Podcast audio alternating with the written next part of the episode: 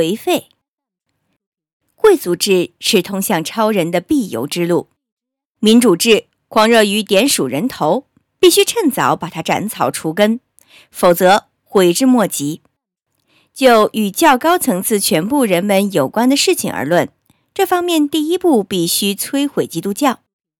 基督的胜利就是民主制的开端。第一个基督徒内是个生来一心反抗一切特权的叛徒，为了平等的权利，他不懈地生活着、斗争着。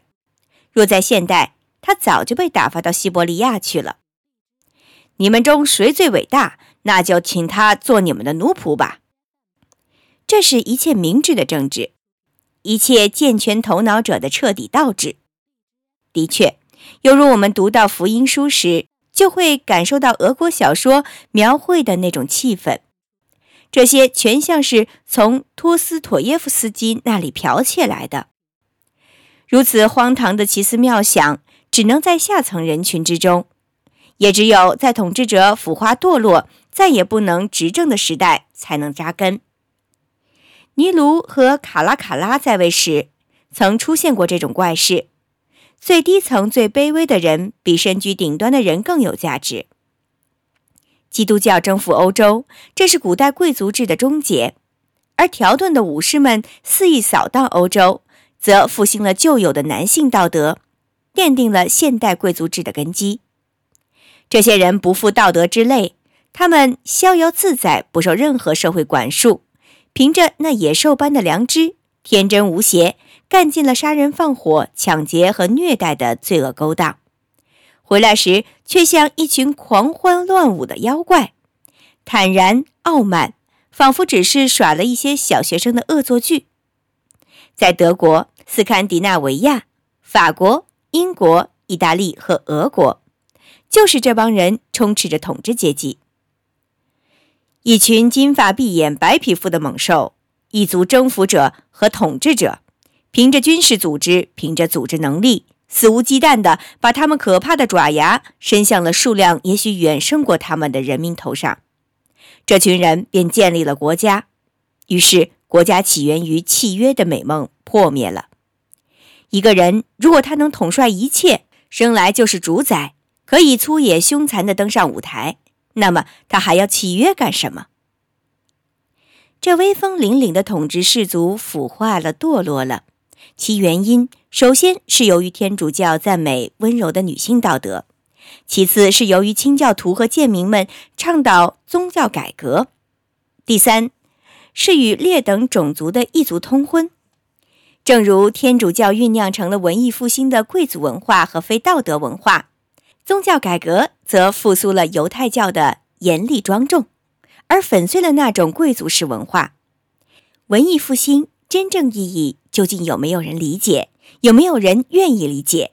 其意义就是重估一切基督教价值，就是用尽一切办法、一切天性和全部才智，努力争取相反的道德，争取高贵道德的胜利。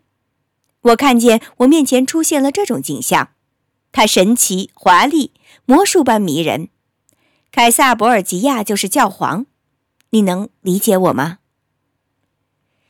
新教和啤酒已使德国人财尽志穷，现在又加上瓦格纳的歌剧，结果当今的普鲁士成了文化最危险的敌人之一。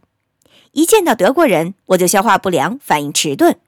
倘若真像吉本所说的，世界的消亡所需的只不过是时间，尽管是长久的时间，那么摧毁德国人虚幻的妄想所需要的，同样也只是时间，虽然还是更长的时间。德国击败拿破仑，犹如路德战胜教会，也是对文化的摧残。从那时起，德国就抛弃了自己的歌德、叔本华和贝多芬，而开始崇拜爱国者。德国至高无上，我担心这就是德国哲学的终结。不过，德国人天生严谨而深沉，因此有理由希望他们还有可能再次拯救欧洲。他们比法国人或英国人具有更多的男性美德，他们顽强、坚韧、辛劳、刻苦，因而创造了他们自己的文化、科学和军队纪律。全欧洲是多么畏惧德国军队呀！看到这一点，真让人欣慰。如果德国的组织能力与俄国潜在的人力物力资源结合起来，那么伟大的政治时代就为期不远了。我们需要德国与斯拉夫民族共同生长，我们也需要犹太人这些最精明的财政家。同样，我们就能成为全世界的主宰了。我们要求与俄国无条件的联合。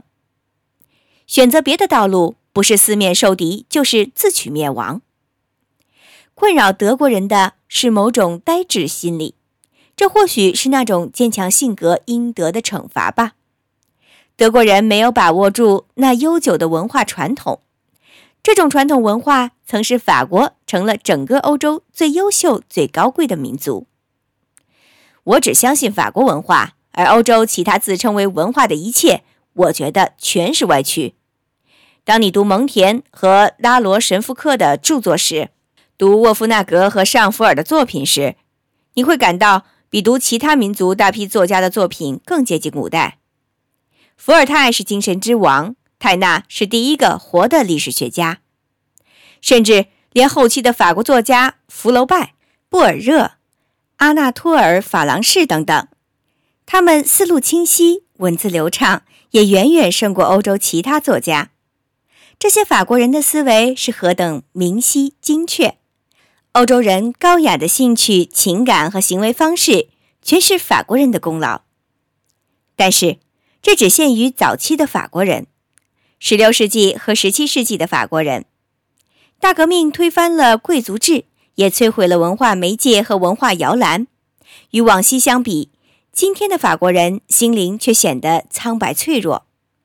尽管如此，法国仍有许多优秀品质。在法国，几乎所有的心理学问题和艺术问题都研究得相当精深而透彻，这是德国望尘莫及的。正当德国成为政治上的强大国家时，法国则在文化方面占据了新的显赫位置。俄国是欧洲俊美的猛兽，它的人民具有死心塌地的宿命论。也正由于此，他们即使在今天仍优胜于我们西方人。俄国政府强大，没有愚笨的议会，长期以来，意志力量一直在那里聚集汇合。现在已气势澎湃，要释放出来了。如果俄国成了欧洲的主人，那毫不奇怪。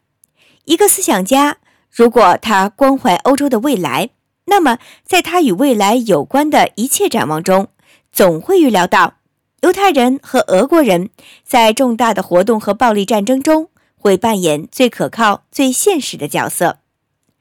但是，头等重要的是。现存民族中最优秀、最有活力的却是意大利。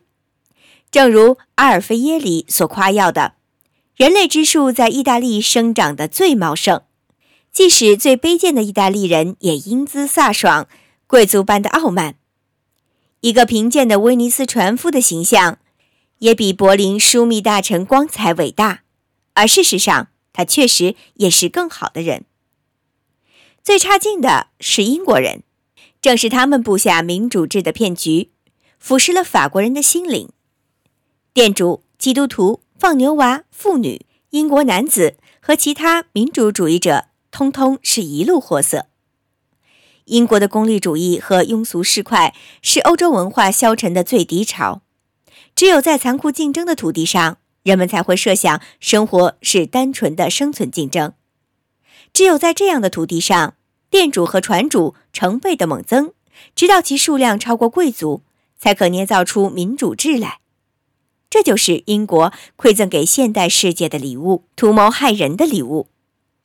谁将营救欧洲，使其挣脱英国人的手掌呢？拯救英国，使其跳出民主制的泥坑呢？